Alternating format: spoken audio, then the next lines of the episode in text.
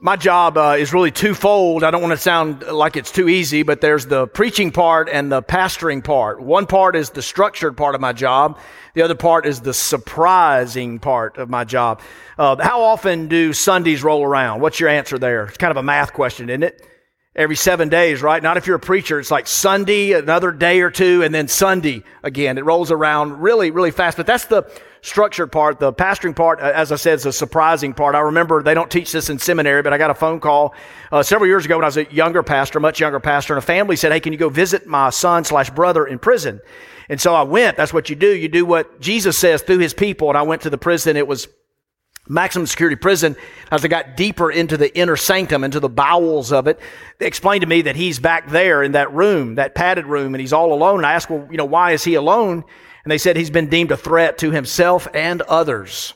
Okay, all right, I'm going in there. And uh, obviously, I made it out okay. But the surprising part is just, again, they don't teach that in seminary, but there's just, there's, it's just a, a blessed part. It's terrifying and exhilarating and humbling and also ennobling and, and beautiful. And uh, this week, I've had some surprises, some phone calls, some hard things. So hopefully today we can eke out a sermon for you. 9.30 wasn't too bad. We'll see if we can uh, lift it up a little bit here at 11 o'clock. But we're going to be in Revelation 3. I want you to turn there. I want to ask you a question as you do. We won't put the passage up yet, but I want to ask you, if you had one shot, one opportunity to seize the moment, to get everything that you wanted in that moment, would you capture it or would you let it slip away? His palms are sweaty, his knees are weak, his arms are heavy, he's nervous, but on the surface, He's calm and ready. I won't go too far into Eminem uh, this Sunday morning. Got a couple guys out here uh, shaking me off. Uh, 2002. Listen, hey, long before Eminem dropped that in eight miles, um, God did to us. But we have one shot. The Bible teaches us that life is but a breath, and you have one shot. If it's just a breath, a vapor that appears for a little while and then vanishes, hey, your life will vanish. And we have one shot. So I stand before you this morning saying, man, I want to make the most of this shot. When God visited, when He created the world and visited a man in the garden, He gave them a mandate, if you will. He, he created uh, the seas and he created the birds and he created the earth and the sky and he, he created oceans and animals and trees that produce fruit that were uh, consisted of seeds, and those seeds grew more trees that produced more fruit, and on and on and on. And you see, there's a creative process God created. We debate endlessly, and I think unnecessarily so. Was it science or poetry of Genesis 1 2? Was it metaphor or was it literal? And God created, and too many of us think that He created and it stopped. But God calls us to, to be involved in the ongoing creative process, to, to make something of this world that we live in in your life, man, to make something out of it, to do something with it, to take it somewhere. Oh, and by the way, to enjoy it. We partner with God. And after the cultural, the creative mandate, there was a, um, salvation mandate, a discipleship mandate, where just as we partner with God in creation, we're called to partner with Him as we make disciples. Go and make disciples, teaching them to observe all that I've commanded you. I will be with you. Hey, it is a partnership. It's not you going and doing it and checking back with me from time to time or me checking on you periodically. It's us partnering together. Lo, I will be with you always. And just as we're called to, to make something, to take life somewhere.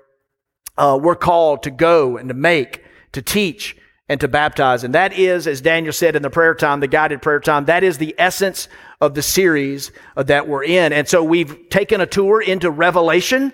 Revelation, we've been in chapter two and chapter three, and we're looking at the seven letters to the seven churches.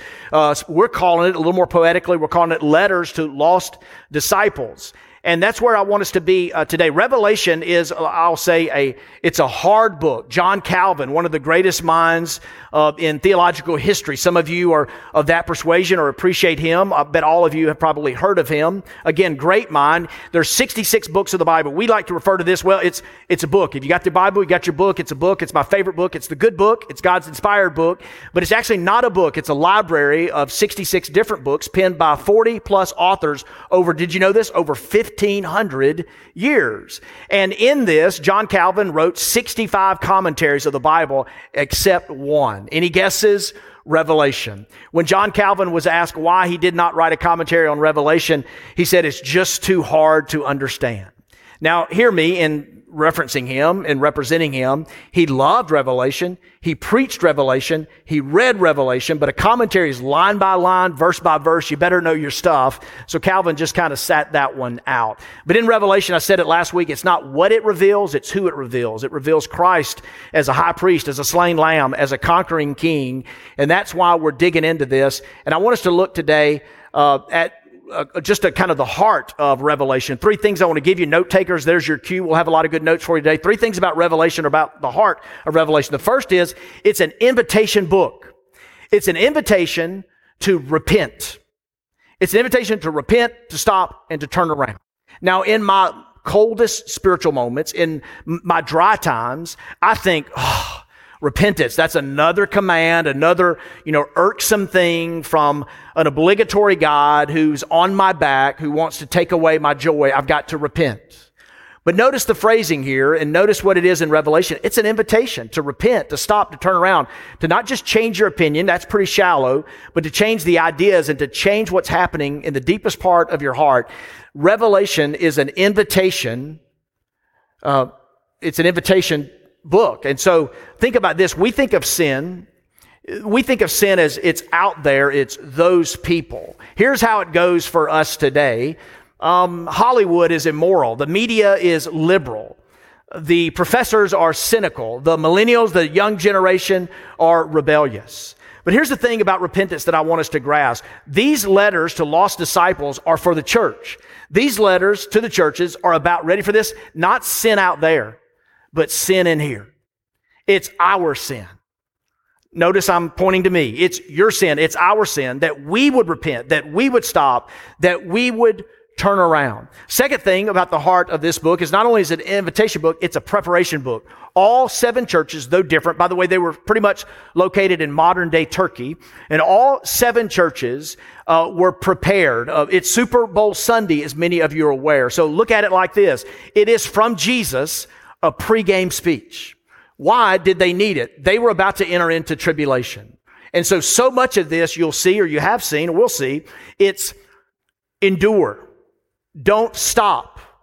Don't give up. Long before journey, don't stop believing. Don't lose heart. Because when you lose heart, when it anchors itself right there deep down, um, you're done. You're going to quit. You're going to quit if you lose heart. So stay at it. Not only is it an invitation book, it's a preparation book. Thirdly, I'm going to say it's a celebration book. What is celebrated in Revelation? You know what's celebrated? Listen to me, especially if you're a young person. You know what's celebrated? The church. Sometimes we view Jesus as independent from Israel, as a fugitive, as a renegade, as a rebel not anchored in to the, to the temple or to the life of Israel. Can I tell you that's not biblical? Jesus was engaged in the life of Israel. Jesus went to the temple as was his custom. Jesus loves the local expression of church. And so to a young generation of believers in the house or watching from home, we're called to love the church. And in this letter, one of the things I love about it, Jesus never said, go make churches. He said, go make disciples. And when we make disciples, guess what happens? Churches follow. Leaders are set up and there are oftentimes houses of worship and we baptize people. There are conversions. And what do you do with those conversions? You baptize those conversions and you teach and you strive and labor, Colossians 1.28, to present every man, every person complete in Christ. There were local churches, and so these letters are written to them, and I love affirmation. I love appreciation. Appreciation is when you say thank you for someone who did something for you. Affirmation goes deeper than that. It's when you look at someone that you love and say, I appreciate you for who you are. It's deeper, and there's, there is appreciation and affirmation, celebration in this letter. For the church at Philadelphia, we looked at last week that there was celebration of their endurance and their deeds. I know your deeds, it says, and it is love, and they are celebrated for that. For Ephesians, they're celebrated for their hard work. For Smyrna, haven't looked at that, but for Smyrna, they were celebrated that because they were suffering, but they were getting through that suffering. Y'all, I've seen some people hurt, and I just, man, they're, they're heroes of mine. And I wonder how you're going to get through this. How are you going to make it? I sat with someone this weekend in great grief. 2 Corinthians 6.10 was open before us as we talked. And Paul says, we're sorrowful, yet we're rejoicing. We're poor, but we're making others rich. We don't have anything, but we, we, we have everything. And I was thinking, you know, that's, uh, here's life. It, it's not binary. It, it, it's not a dichotomy. It, it's very, very together and rejoicing. The deepest kind of joy many times can sit right next to sorrow. Uh, the, the most painful sense of lack can, can, can lead to an abundance. And those things are right there together. And the church at Smyrna, he's saying, I see you. I see your suffering and I see that you're getting through it. So there's celebration there. There's celebration. There is a sense that, that, that it's worth it. It's worth it to see what's happening and to not fall short of calling that out in these churches. So we see the love that, uh, that, is, that exist for these churches. Now we're going to get into Sardis. Again, modern day Turkey, Revelation chapter 3. And before we do, I want us to just glance quickly um, at the beauty of Jesus. In Revelation chapter 1 in particular, it describes Jesus as having hair of white, of having um, a face that's radiant as the sun, as having eyes that blaze like a fire, of, of having a mouth that is deep waters, of a voice that is l- uh, louder than the ocean. And here we see Jesus being betrayed with wisdom, with depth, with, with penetration, with one who sees all and knows all. He's omnipotent and he's omniscient. And there is a celebration of who Jesus is. And I just want to keep that in front of you. The reason Revelation 1 3 says, Blessed are those who read these words is because it ultimately points us to Jesus. In the midst of fascination and uh, mystery and all, we need to get clear on Jesus from Revelation. So it celebrates, it's a, it, the heart of it is invitation, a preparation of celebration. It celebrates the church. It celebrates Jesus. And here, listen to me, it celebrates victory. And I am one of those. I don't know if we have any more at, in the house today, but I'm one of those who loves the end of the story.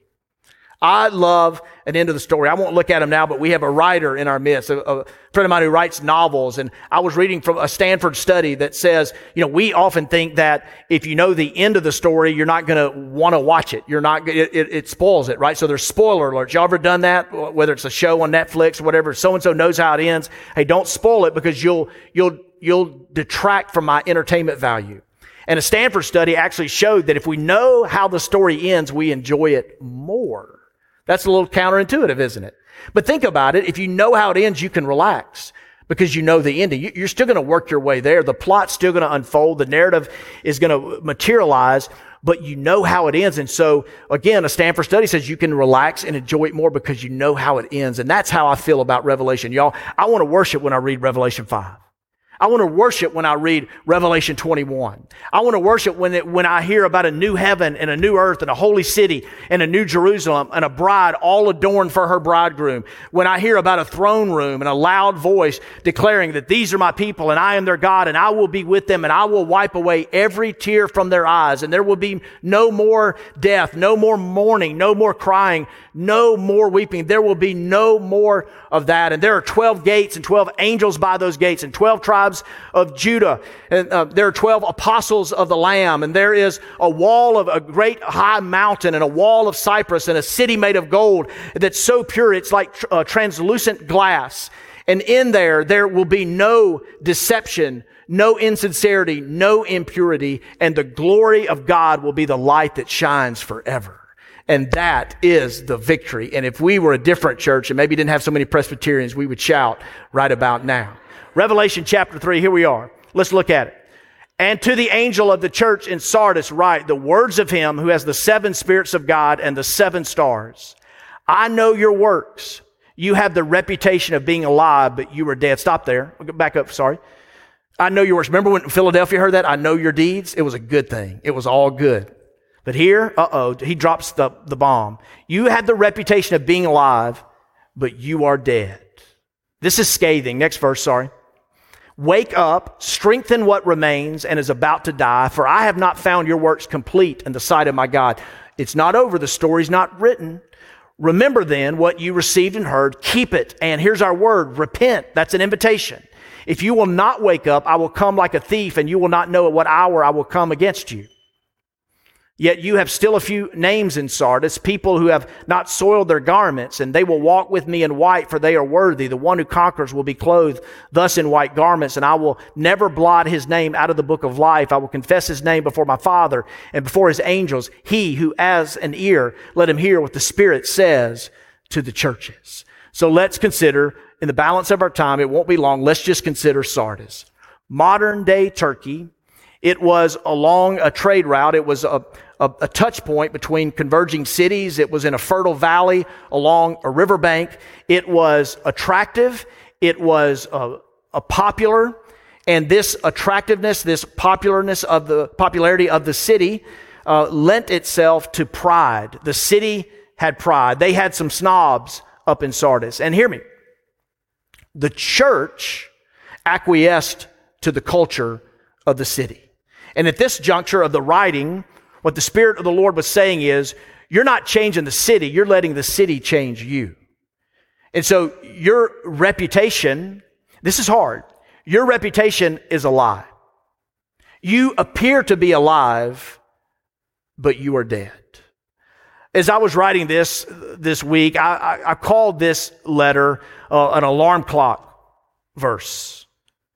An alarm clock, you, you got to have it. You've got something important you don't want to miss it. You want to be there. You want to have that alarm clock. You want to have it set so that you get up, wake up, and get moving. This is an alarm clock verse because it's so important. Let me just stop for a moment. Let's just sit in that for a second.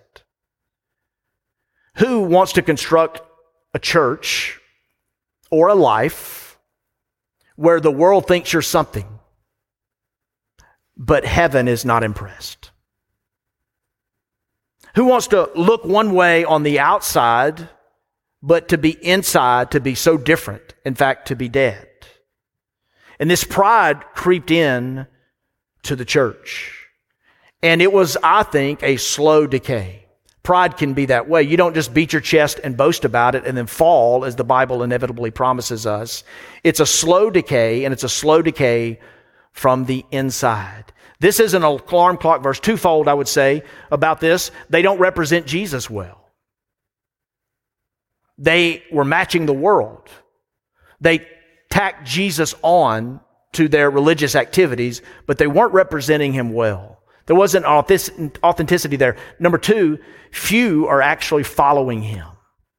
I remember Luke 9, 57 to 62. Jesus is telling some stories, and he's telling stories about people who said they're going to follow him because there was the crowd and then there were disciples. What, what, where do you want to be? There's the crowd of people, the onlookers, the well wishers, the curiosity seekers, the rubberneckers. They're there, they're in the vicinity. Miracles and demons being cast out and uh, teaching, life giving. The, there was great interest. There were the crowds. And then there were disciples. And Jesus began to get a little more serious in the invitation. The kingdom of God is here. The good news of the gospel is here for all. I did not come into the world to condemn the world, but to love the world, to seek and to save the lost. And Jesus tells a story about those who said they were going to follow him, who declared, Hey, I'm going to follow you. And he told stories about, Hey, there was this man and this man, this man, and he said, I'm going to follow you, but first, I'm going to follow you, but first. And you know that you're spiritually dead. You know that you need to come alive. You know that you need an alarm clock if when you're summoned, you mostly say to God, but first, but first, and you offer up a compendium of different excuses. Imagine flipping that, flipping that. You, you know that you're coming alive spiritually. You know that the alarm clock has sounded, that you're following Jesus when you say, hey, hey, hey, hey, I'll come over and hang out with you guys, but first, I want to go to small group. Hey, hey, uh, we'll do that this weekend, but first, let me go to church. Hey, I, will hang with you, but first, I'm doing this mentoring thing. Hey, hey, I'll go, uh, let me consider, let me talk to the wifey and we'll consider that vacation, but first, that vacation for pleasure, but first, we're going on that mission trip. You see that's flipped where you're saying yes to the things of God. You're saying yes to the habits and practices and routines and things that would give you life, that point you more to the way of surrender, that point you more into the plan that Jesus has to be with Him, to be with others, to enrich relationships. And you see that, but first, could be switched. Another metaphor to throw at you, not just the alarm clock, a smelling salt verse. This letter in Revelation 3, 1 to 6 to, to the church at Sardis is a smelling salt verse. Yesterday I learned that Leon Spinks died. Anybody, does that name ring a bell to anybody, maybe my age or older? But Leon Spinks in 1978 took out Muhammad Ali, shocked the world. He had a lot of fights. That was his greatest moment. Had many defeats after that, a brother that would fight. He passed away yesterday at 67. Leon Spinks knew some smelling salts. These boxers, these athletes, some of you have been in the ring or been on the playing field. You know that they bring this uh, gas, this, these particles to you and they put it under your nose and it irritates the nasal passages and the membranes, even the lungs, and it alters your breathing patterns and it snaps you out and it wakes you up. And whether it's an alarm clock or a smelling salt verse, we need to be woken up. We need to get out of our patterns of non-thinkingness, of, of sleeping, of being lulled in some sort of a catatonic state and to be awakened. And here's a few thoughts related to Sardis that we might can connect to our life. The first is three wake ups, I'm calling them. Wake up to your reputation. What do people think when they think of you? Do they think of someone who's jockeying for position, who's moving ahead, who's trying to make a name for themselves? You'll watch commercials and you'll watch athletes tonight. And we all want to believe that they're so happy because they're celebrities and stars. And just wait and see the trail of despondency and despair. Wake up to your reputation. What do people think of you? Do they think of someone who is a disciple?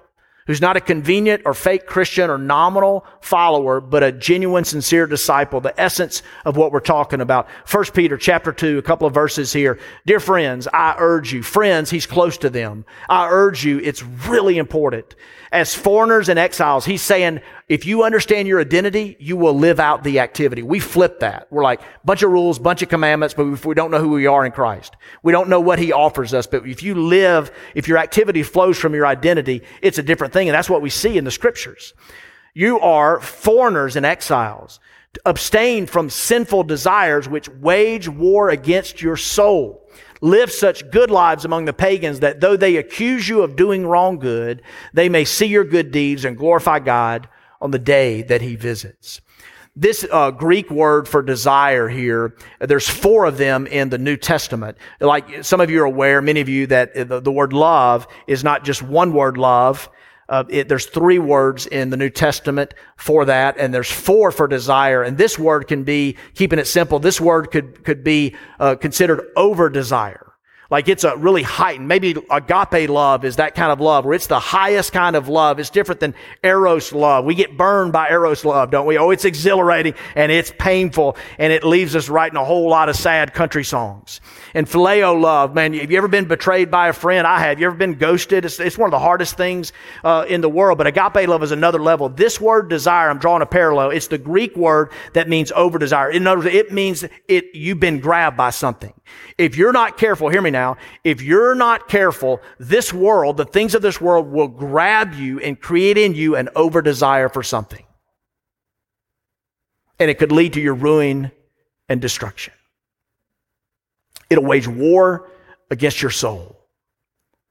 For some of us, uh, look, it's uh, still going to say it. It's politics. It's politics. I just want to tell you what the scripture says. All right, you do with this what you want to. You push back if you want to. But scripture says we are not citizens of this world. We are ambassadors of heaven. Now, that doesn't mean you don't be a good citizen. It just means ultimately your identity in Jesus is an ambassador of heaven. Thy kingdom come on earth as it is in heaven. Let's bring some heaven down here. And so we don't live for this world. We don't live or die on one party or one political candidate. We're not freaking out as if it's over. Oh, so and so didn't get reelected or so and so got elected. We're doomed. We're done. No, if Jesus isn't king, we're doomed. We're done. We are not citizens of this world. We're ambassadors of heaven. Be careful. Here's what I've observed man, if you're living like you are a citizen of this world and you're grabbed by politics with an over desire, here's what I've observed. You tell me if I'm wrong. The people that are overly, overly desirous of politics are, are never joyful and always angry. I'm just going to say it and leave it with you. All right, back to our outline here. We're looking at three wake ups. Wake up to your duty as a disciple. When you study here, this is the heart of being an apprentice of Jesus. You sit at his feet, you hear his word, you do what he says. You respond to it. Some of you, this is your training, medicine, law, coaching, teaching, uh, multiple professions. You can't do what you do without someone who showed you. They taught you and then they brought you with them and then you observed and then slowly they began observing you and it was practice and then all of a sudden you got to do it on your own. And that's in some ways what it means in following Jesus is that we hear his words. Just take these simple ideas alone from Matthew 5, 6, and 7. Love first, reconcile quickly, give sacrificially. Wake up to your duty as a disciple. Take Jesus seriously. Number three, a third wake up is to wake up to Jesus himself. Luke chapter 9, I'm kind of stuck there, but it says this about Peter and his companions. It says Peter and his companions were very sleepy. How we doing out there? You guys at home? Y- y'all get a pass. They were very sleepy, but when they became fully awake, they saw his glory. So let's talk a minute about awakening. Write down the word awakening on the left side of your page. And then in the middle of the page, write down the word honesty. And then over here, write down the word action. Now, what do the 930 was slow getting this? What do the first three letters of those three words spell together? Awakening, honesty, and action. Aha, very good. Aha. It's a aha. And for us, for you to walk as a disciple in this world, to bring king, uh, the kingdom of heaven to the kingdom of earth, you and I will need aha moments. And here's the thing about awakening. Let's put it this way. Awakening is not an achievement, it's a gift. And by the way, I think that's a cool thing because when you achieve something, what happens? You're kind of proud, aren't you? I'm not, but y'all are. When you achieve something, you get kind of proud. You, you boast a little bit because, hey, look what I did. Look what I did. And you didn't really do it unless you post it, right? So you post it and you get the credit. People like and share and comment, all that stuff. So, hey, achievement, achievement, achievement. But awakening, awakening's a gift. Let me be honest with you. Not to get mystical, not to freak you out. Man, I, I have felt God's presence very strongly in my life. I, I have been on mountaintops. I have almost heard the voice. It's been so clear. And I cannot tell you when that's going to come. I can't, there's no magic formula. There's no transferable concepts. There's no slam dunks or silver bullets or easy answers or linear processes where you can get the awakening. Now, people write books and pack out arenas and, and stuff telling you about those. I just, I don't believe it. I just, I just think it's a gift and only God. It's John chapter three. The work of the Spirit is, is, is like the wind. This was before the Weather Channel. The work of the Spirit's like the wind and we don't know where it's coming from or where it's going. And I feel like, uh, I believe that awakening is like that. It's not what you achieve. Uh, it's not what you can manufacture. It's just a gift from God. Linda Stone, a writer, uh, said this. She said that we live in a continuous we live with continuous partial attention. I love that phrase because I think it's an indictment on me at times. Maybe you. You're on vacation, but you're thinking about work. You're at work, but you're thinking about vacation. You're with one kid, but you're worried about another. You're, you know, with one lover, but you, oh wait, we better not say that in church. Yeah, you're, you're thinking about somebody. You're with somebody, but you're thinking about somebody else. Y'all come see me if that's your case for you. But continuous partial attention, it's, you're just, you're never fully present. You know anybody like that? Don't throw any elbows, all right? Don't pass judgment. But you know anybody like that? Just, they're not ever fully with you. I, I know a friend, a young person, their dad's a star, a Christian star. And man, we've had so many talks that have led to tears, and just he was never there. He was never, ever there. Even when he was there, he just wasn't there. And what a sad indictment on us to live, as Linda Stone says, with continuous partial attention. D.L. Moody put it this way. He said that spiritual awakening, when God wakes us up, an alarm clock, a smelling salts, it's not a dull habit. It's more like an acute fever. Listen to me. A dull habit has changed nobody's life. Nobody has ever left alcohol or addiction because of a dull habit. No one ever has sold their possessions and given to the poor because of a dull habit.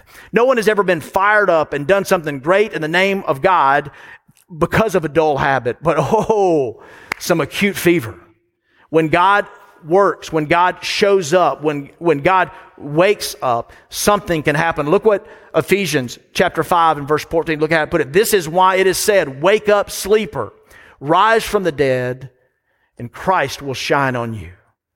Here's what I love about that. When you're, you're, when you're awakened, y'all know this is really hard not to say the word woke, okay? It's just so hard not to go to woke. I'm just struggling. Y'all are like, is he going to say it? Is he going to say it? Oh my gosh, don't say it. But when you are awakened, there's light. That's the metaphor. There's light there. And here's the thing. Not only in Jesus can we see a light, drum roll, we can be the light. Matthew 5. I bet a large portion of you know what Jesus said here. You are the light of the world. A town built on a hill cannot be hidden. Uh, this young lady that brought the poem at the inauguration uh, made reference to this passage, if anybody recognizes that. Neither do people light a lamp and put it under a bowl. Instead, they put it on its stand and it gives light to everyone in the house. In the same way, let your light shine before others that they may see your good deeds and glorify your Father who is in heaven. Here's the thing Jesus said, here's what he didn't say. He didn't say, work really hard to try to be a light. He just said, let your light shine. And the word let, let's don't look past it. It's, it's really simple.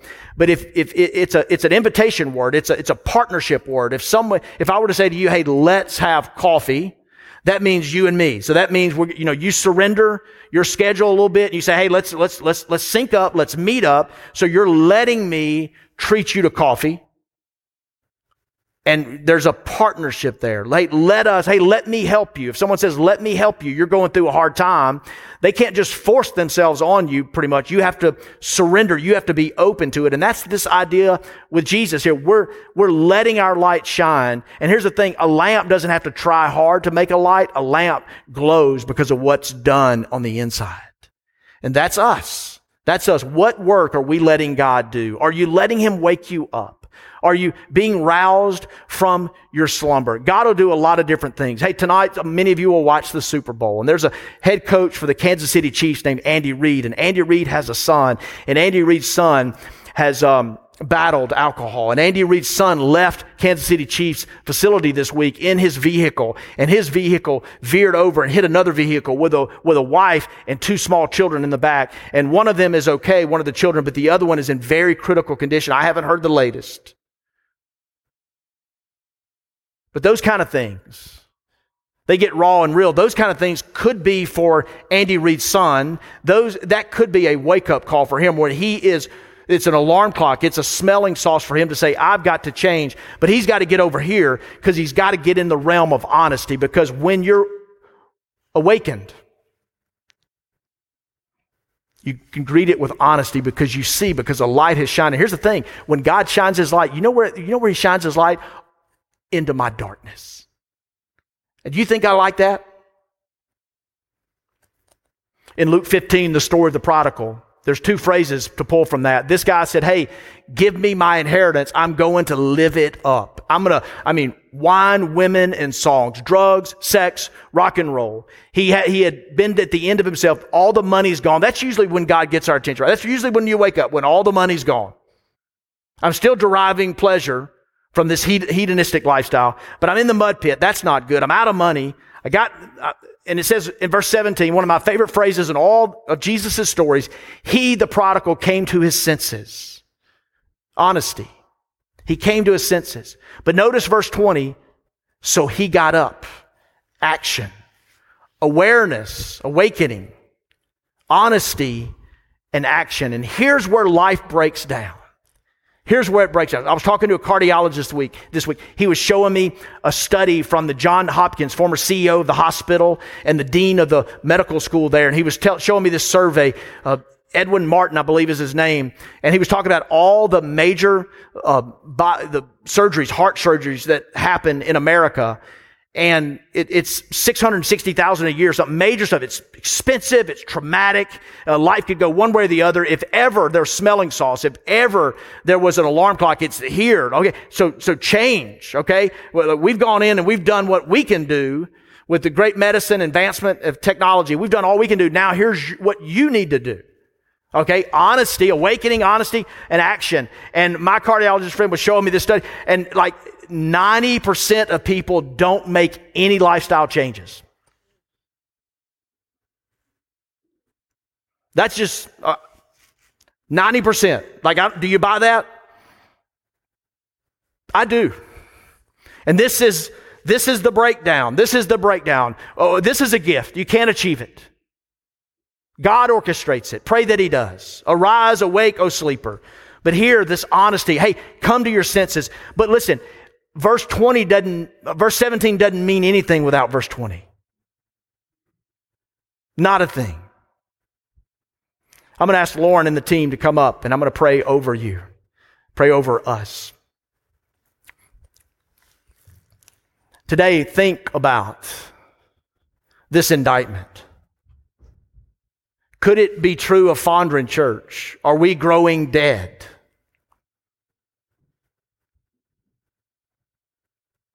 What about you spiritually? What, what about your reputation?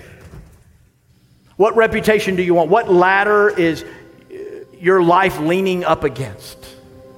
Is it to be noticed and recognized by the world? Are you okay with that? That reputation? If it means unimpressing heaven, is that good with you? In what area do you need to be awakened? This is scathing today, this letter. It's a hard word to think about your reputation as a lie. You look alive, but you are dead. Man, I tell you, it is humbling for me and refining and it's jolting for me.